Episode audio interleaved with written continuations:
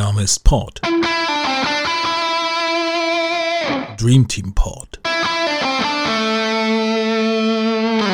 Vorname Episode 272. Endlich. Nach zwei vorhergehenden Corona-Jahren feiert der Fanclub Dream Team Laupheim am 26. November 2022 wieder seine traditionelle Weihnachtsfeier. Doch diesmal gesellt sich ein weit gereister Gast und Borusse dazu. Erstmals nimmt der Gladbacher Fan, Blogger, Autor und Stadionpoet Dirk Dillenberger eine über 500 Kilometer lange Anfahrt in Kauf, um außerhalb der Stadtmauern Mönchengladbachs aus seinen Texten zu lesen. Einen warmen, herzlichen Empfang bieten ihm die anwesenden Borussen und Borussinnen, jung wie alt, als er mit seiner Stimme und Präsenz Texte aus seinem Blog, vor allem aber aus seinen Büchern Manolo, wir hören dich, sowie Flutlichtträume in Schwarz-Weiß-Grün zum Leben erweckt. Und im Anschluss an die Lesung folgen etliche Begegnungen und Gespräche, die an diesem Abend dafür sorgen, dass viele freundschaftliche Bande geknüpft werden. In dieser Episode des Stream Team Pod hört ihr mit Genehmigung des Autors und des Verlags drei Ausschnitte der Lesung. Es sind poetische Würdigungen der Borussen Manolo, Ruhl Brauers oder auch Brauers Ruhl und Günter Netzer. Viel Spaß dabei.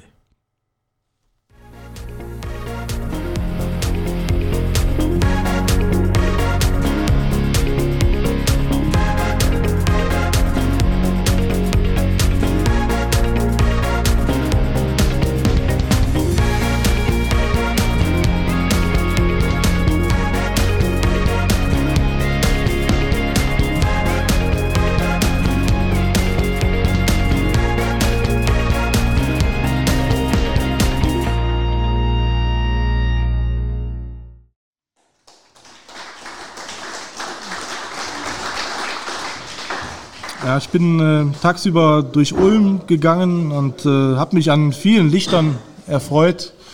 Der Weihnachtsmarkt wurde eröffnet und äh, ich habe nicht äh, erkennen können, dass irgendjemand an Beleuchtung gespart hätte. Licht ist immer wieder ein großes Thema, auch in meinen Texten, vor allen Dingen das Flutlicht, was uns alle fasziniert, würde ich fast sagen. Ja, dieser Fanclub, wie ich schon erwähnt habe, äh, das Dream Team Laubheim äh, erstrahlt heute, alleine dadurch, dass ihr zusammengefunden habt. Und ähm, Manolo, jeder kennt ihn, verfügte ebenfalls über, über Ausstrahlung, über etwas Lichtvolles. Und ähm, Manolo ging seinen Weg stets eng an der Seite von Borussia Mönchengladbach, seines Herzensvereins. Borussia mein Herz. Das war ein Satz, den er oft sprach. Rauch stieg manchmal auf, es regnete, stürmte, bis plötzlich Sonne einsetzte und in Richtung Vorabend von grau-weißen Wolken flankiert wurde. Dann stieg Manolo hinab und Mönchengladbachs Helden des Tages trommelten gemeinsam mit Ethem um die Wette. Der Stolz in den Augen des legendären Trommlers von Bökelberg wurde von keinem unserer Spieler belächelt oder ignoriert. Sie teilten seine Begeisterung und Loyalität zu Borussia in vielen Facetten. Manolo hat den Verein, Borussias Menschen und unzählige Bewunderer aus vielen Regionen des Landes durch seine Persönlichkeit und durch seine Unverwechselbarkeit geprägt. Er hat sich, sobald der Ball rollte, mit Leib und brennender Seele für den Mikrokosmos Borussia eingesetzt, ohne sich dabei aufgesetzt, verfälscht, berechnend, opportunistisch zu verhalten oder sich gar irgendeinem albernen Klüngel verpflichtet zu fühlen. Manolo war eckig, kantig, echt und original. Für mich wird Ethem Öserendler auf ewig der treueste der Treuen sein, die jemals Fußballspiele der Fohlen unter einem Gladbacher Himmel unterstützt haben. Treu zu einem Verein kann nur jemand beweisen, der über Identität, Leidenschaft und Originalität verfügt. Nur wer sich jahrzehntelang einer Sache verschreibt, wird in der Lage sein, für sie durch Unwetter und Unwägbarkeiten zu gehen, persönliche Entbehrungen auf sich zu nehmen, um letztendlich in allen Facetten zu erkennen, dass Krisen und Triumphe nur Stationen unseres Weges sind, an dessen Ende persönliche Reife und ein Himmel in Traumblau stehen, der weit mehr für uns bereithält als drei Punkte oder ein paar lapidare Sprüche auf irgendeiner Pressekonferenz. Unsere schnelllebige Zeit hat nicht mehr viel übrig für kantige Helden, für gebotenes Pathos, weil Kälte um sich greift, oder für das Errichten neuer Denkmäler zu Ehren der Großen unter uns. Überall lauern Selbstoptimierer, deren Sprunghaftigkeit den Wechsel von Wohnorten, Partnerinnen oder Partnern, Arbeitsplätzen, Freunden, Hobbys und Meinungen nach sich zieht. Zu viele Getriebene einer inneren Unzufriedenheit, die ihren Nächsten verfluchen, nur weil er sie, weil er oder sie womöglich anders oder gar besser zu sein scheint. Treue zu einem Verein ist wie Treue zu uns selbst. Wir leisten einen Vertrauensvorschuss ohne jegliche Gewähr. Unser legendärer Trommler Manolo hat dieser oftmals blassen Stadt Mönchengladbach eine einzigartige Sage geschenkt. Es ist die Geschichte eines Mannes, der sich selbst treu blieb und deshalb zum treuesten der Treuen wurde. Ich bin dankbar dafür, ihn erlebt zu haben. Manolo, wir hören dich. Gedenken wir, Ette.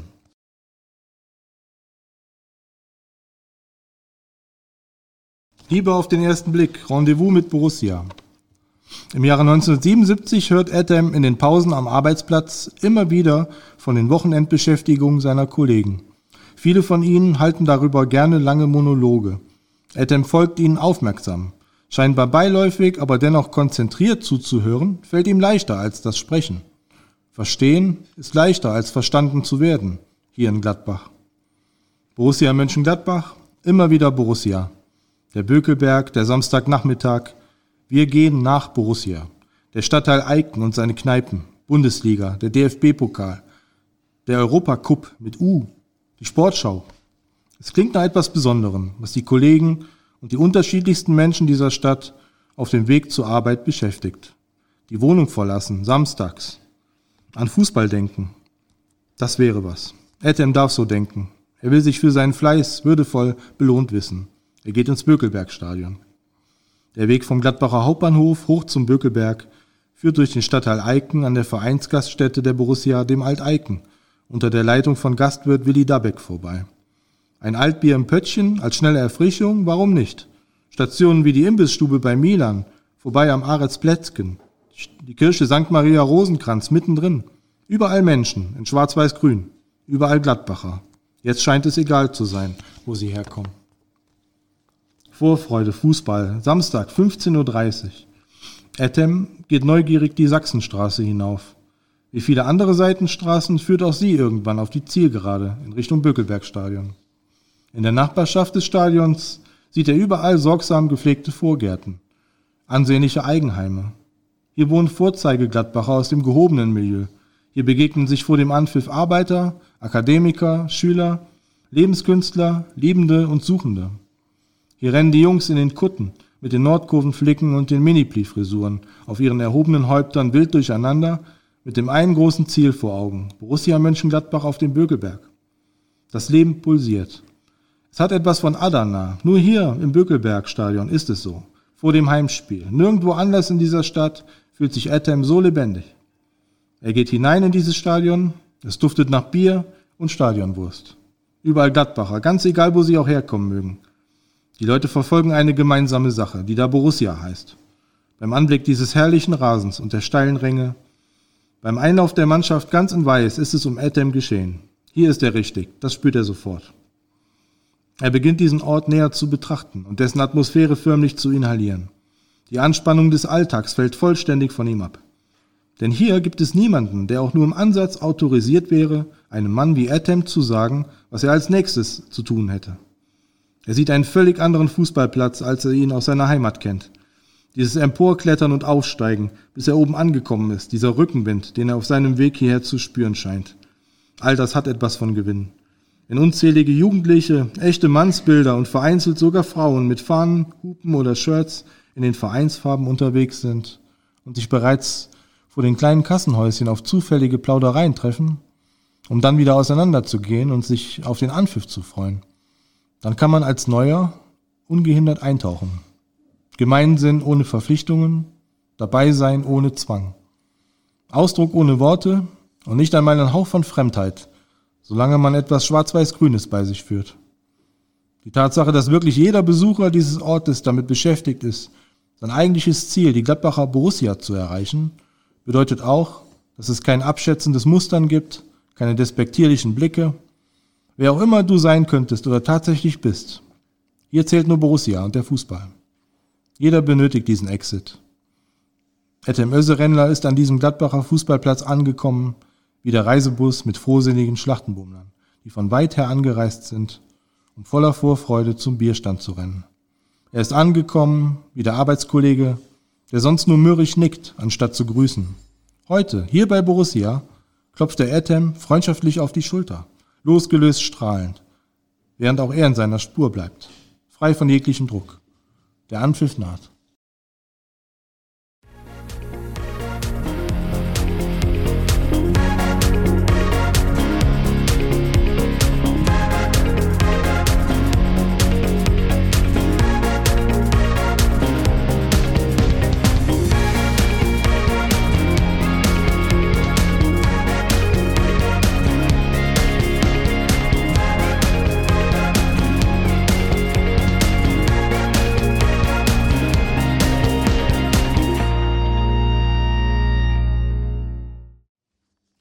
Ja, am 17. Dezember besteht äh, die Chance, das Legendenspiel zu besuchen.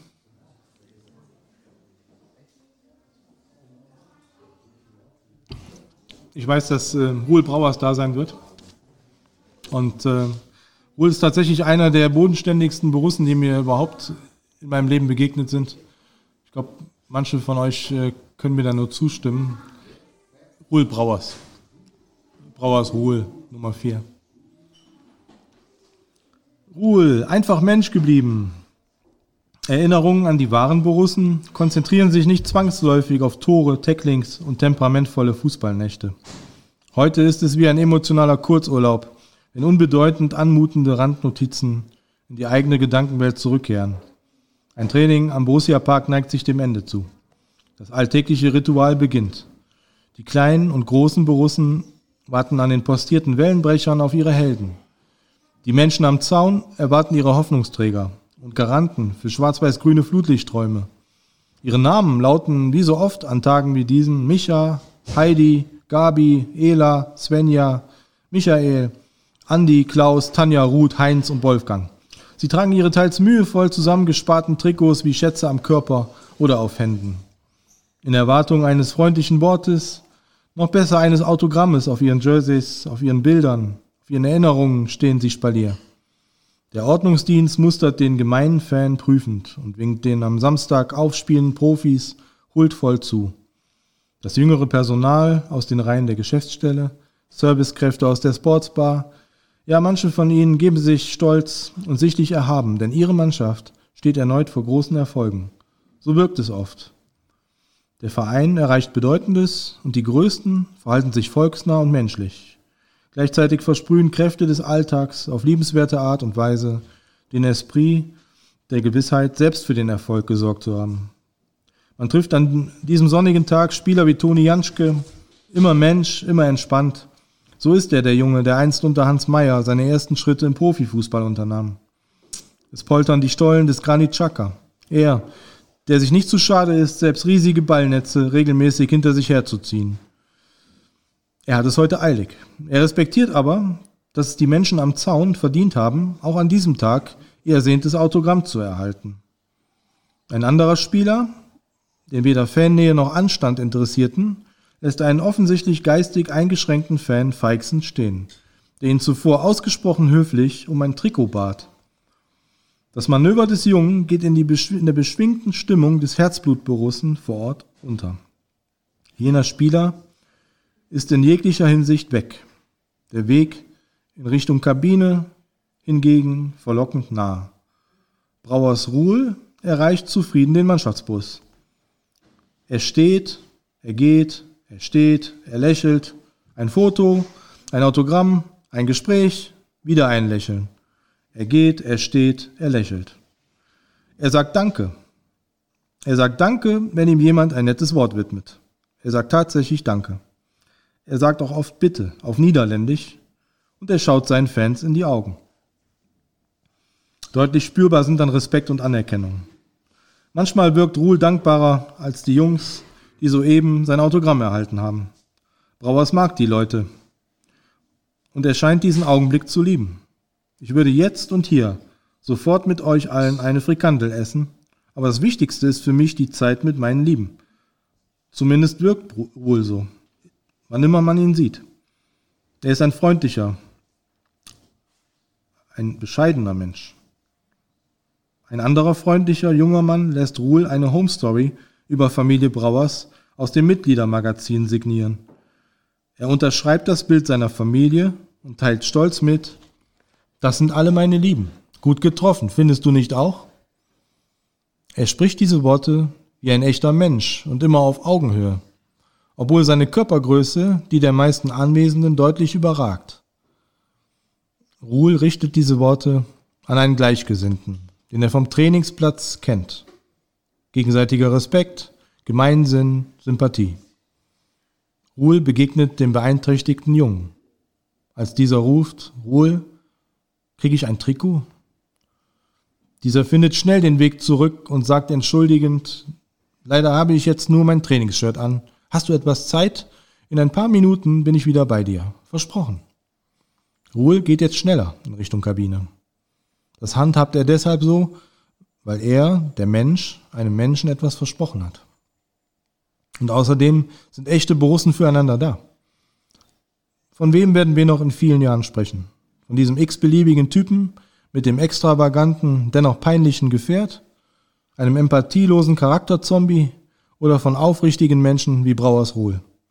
Borussen kennen die Antwort seit einigen Jahren. Danke, Ruhl. Danke für deine Menschlichkeit und für deine Liebe zum Simple Life mit viel Herz. Danke für deine aufrichtige Leistungsbereitschaft und für deinen Dienst im Zeichen der Raute. Auf und neben dem Platz. Wann immer du den Weg in den Borussia-Park findest, es sind Freunde, die dich empfangen. Die Menschen am Zaun werden dich nie vergessen.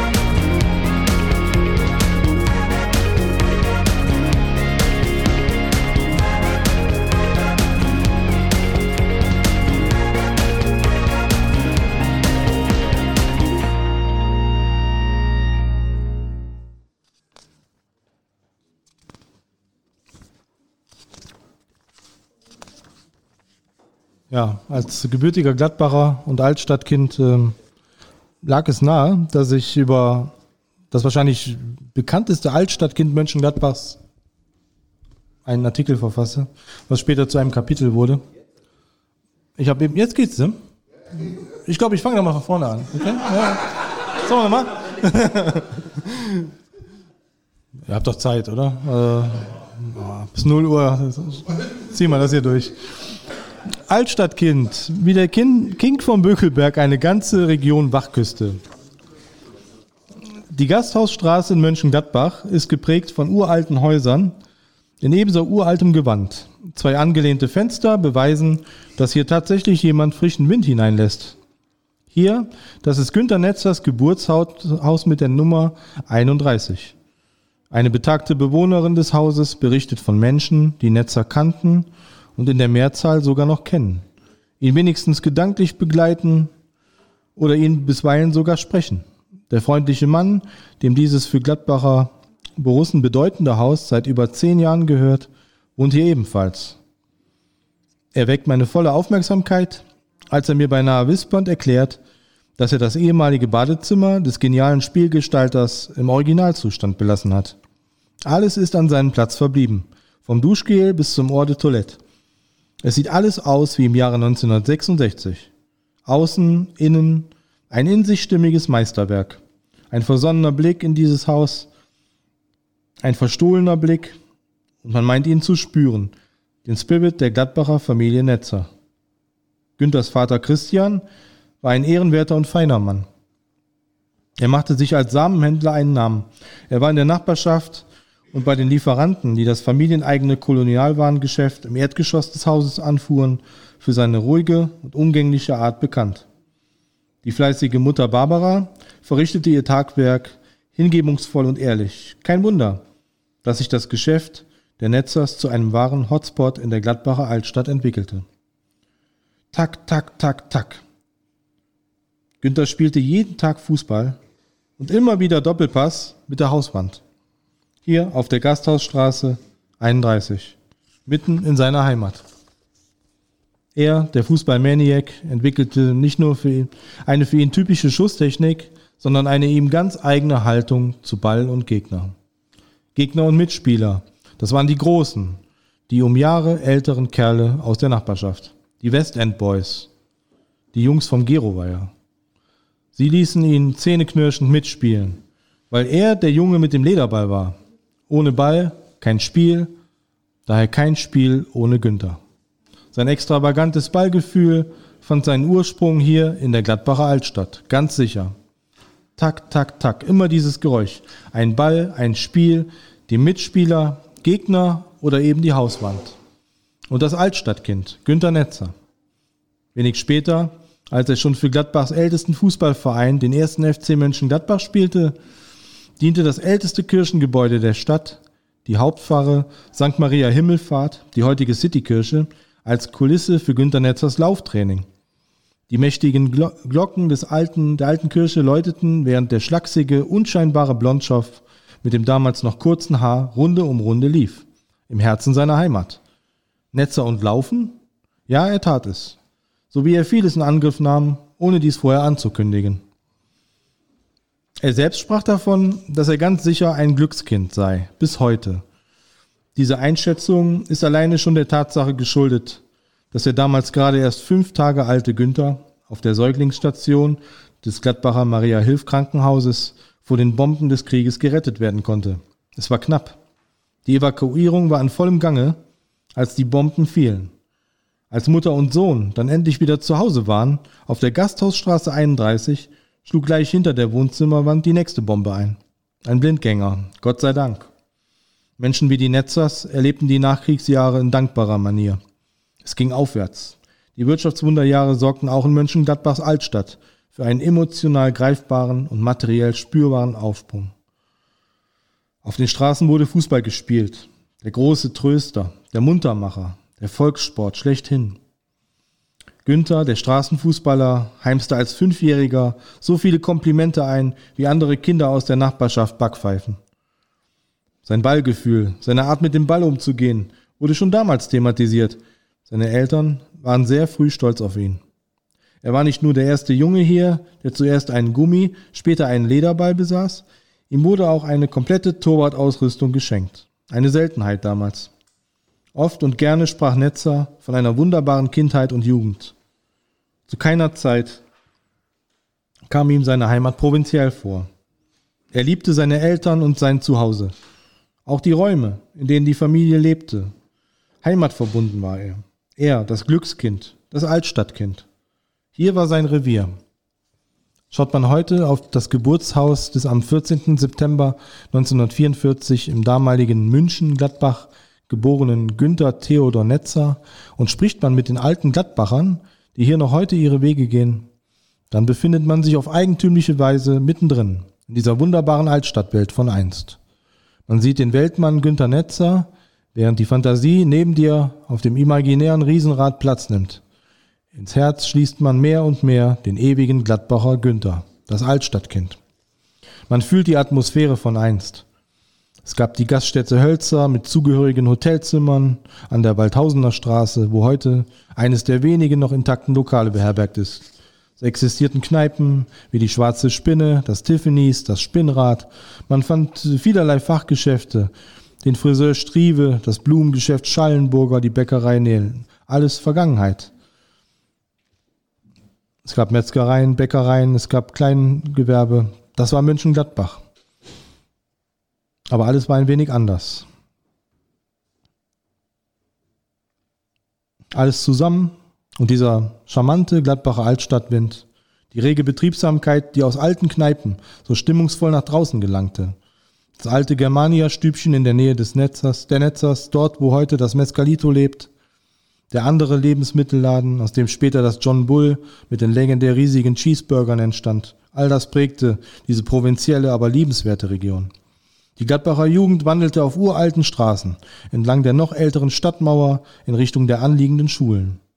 Ein 16-jähriger Postbote in Ausbildung war schon ein gefühlter Erwachsener, wurde dann und wann mit einem kleinen Alt im Pöttchen belohnt oder mit einem Apfel to go, wie bei den Netzers. Früher waren die Menschen so.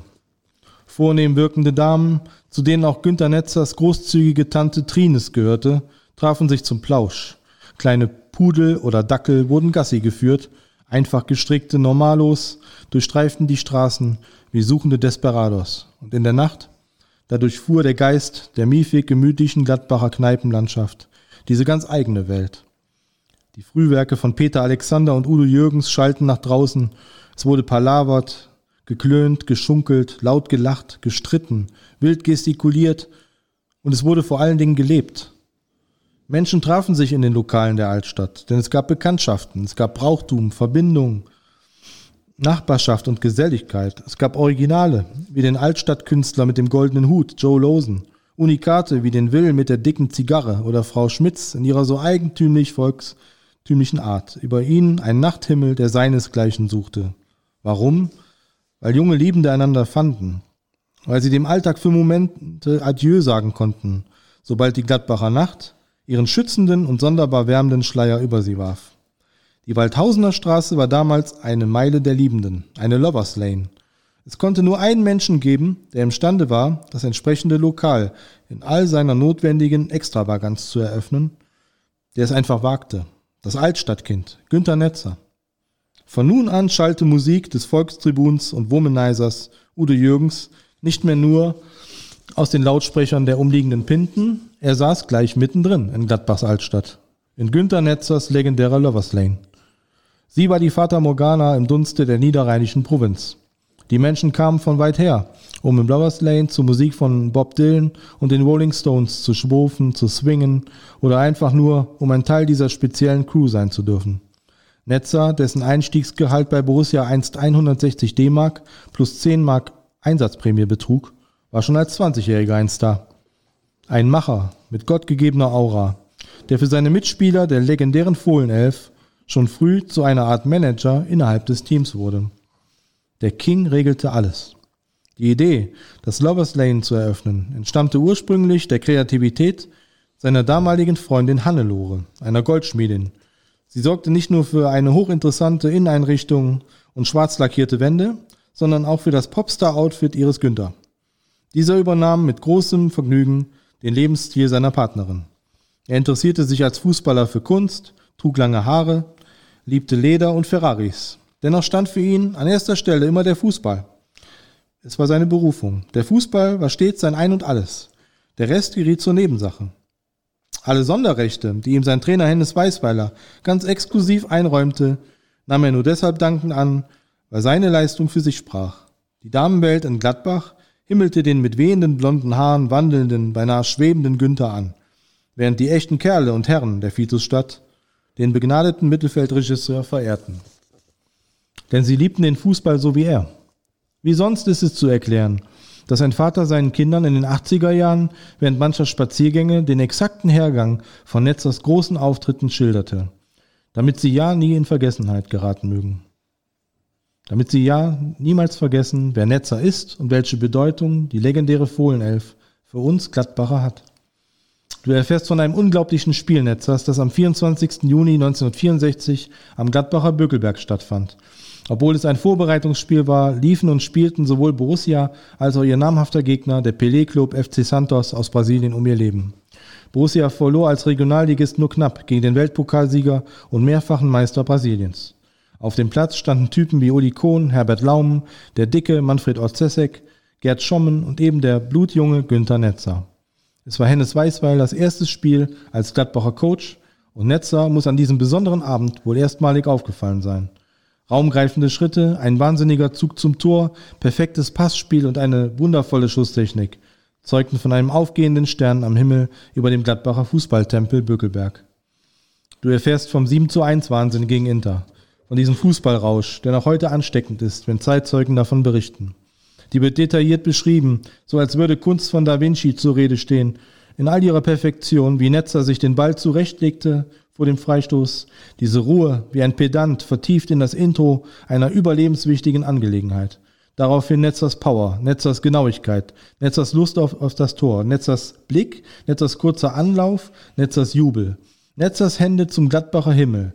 Du verfolgst genau, wie das Pokalfinale 1973 lebendig wird. Immer und immer wieder aufs Neue. Netzer erhebt sich von seinem Platz auf der Reservebank ganz langsam.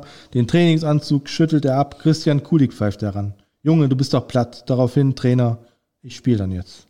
Der erste Ballkontakt, der Doppelpass mit Rainer Bonhoff, der nie zuvor funktionierte, der große Knall hinein in den linken oberen Torwinkel zum 2 zu 1 Siegtreffer, der Pokalsieg, die Legende, der Abschied in Richtung Madrid. Das Altstadtkind wird ein königlicher. All diese unglaublichen Momente. Am Anfang, am Anfang der 90er Jahre dann die väterliche Aufforderung. Heute müssen wir früher zur Saisoneröffnung. Ihr müsst ihn einmal gesehen haben. Die Chance kommt nie wieder. Und es entsprach der Wahrheit. Die Weißweiler Elf mit Günter Netzer traf sich zum Freundschaftsspiel mit den Allstars von Fortuna Düsseldorf, wie Amigo Elfert, Gerd Zewe und Co. Es nahmen nicht nur Wolfgang Kleff mit seinen riesigen Torwarthandschuhen, Rainer Schuss wie ein Pferd Bonhoff und viele weitere Borussen teil, sondern tatsächlich auch Günter Netzer. Das Trikot schmiegte sich eng an die Rundungen des Helden, aber er war immer noch Netzer. Er streichelte den Ball auf unnahahmliche Weise. Er spielte Pässe aus dem Stand. Er nagelte einen Freistoß an die Latte, technisch versiert, wie es mir in all den Jahren beschrieben wurde. Er verbaselte einen Doppelpass und dann lag er da. Der King in seinem Stadion, auf seinem Bökelbergrasen. Arme und Beine ausgestreckt, schien er diesen Augenblick in sich aufzusaugen, zu genießen. Wunderschöne Erinnerungen. In folgenden Jahren war es für uns Borussen immer ein freudiger Moment, wenn Netzer im Fernsehen zu sehen war und doch anders sprach als die meisten Gladbacher. Natürlich war er längst Weltmann, aber immer auch Altstadtkind. Heute liegt die Gladbacher Altstadt wie ein tiefschlafendes Freilichtmuseum da nieder. Und dennoch fasziniert sie.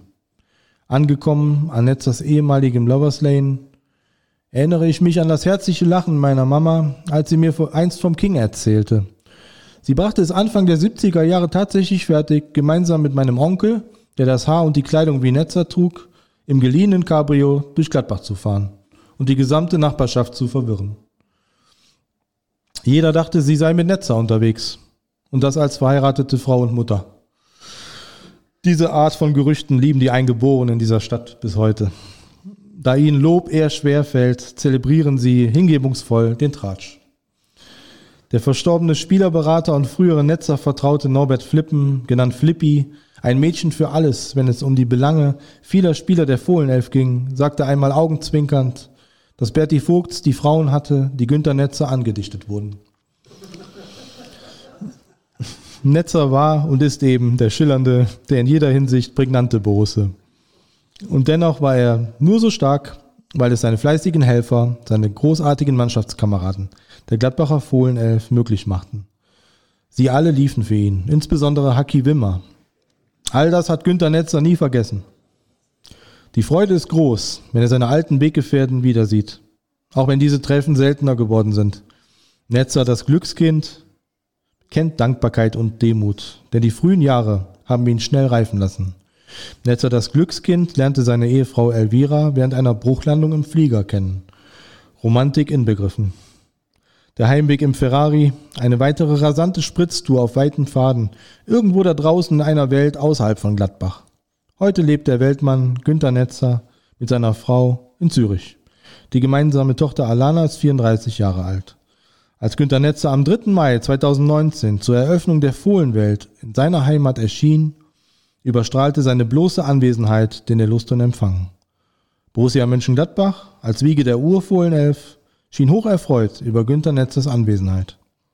Er ist und er bleibt eben Borusse. Wenn es einst Hannelore war, die Günter Netzer zu einer Stilikone machte und seine Optik prägte, war er es doch, der diese Hauptrolle so begeistert annahm. Wenn es die zeitgenössischen Künstler um Markus Lüpertz waren, die ihn und seine Interpretation des Fußballs in die Nähe von Art und Werk rückten, war er es doch, der den Fußball zu einer mondänen Disziplin erhob auf dem Platz und durch sein Können. Wenn es Menschen gab, die ihm die Türen öffneten, um in neue Welten vorzudringen, war er es doch, der diese eigenständig betrat und sie durch seine bloße Anwesenheit ins Licht tauchte. Günther Theodor Netzer. Borusse, Weltmann, Altstadtkind.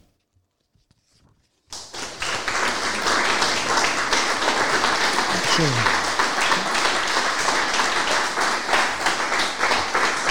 Vielen Dank. Dankeschön. Tja, vielen Dank, Dirk Dillenberger. Dirk, wir hörten dich. Der Musiktipp stammt wie so oft von der Plattform jamendo.com. Stick Together von Xander Black. Das ist ganz im Sinne von Dirk Dillenberger und seinem Motto Haltet zusammen, Borussen. Und genau das wünscht sich und euch auch euer Dream Team Pod.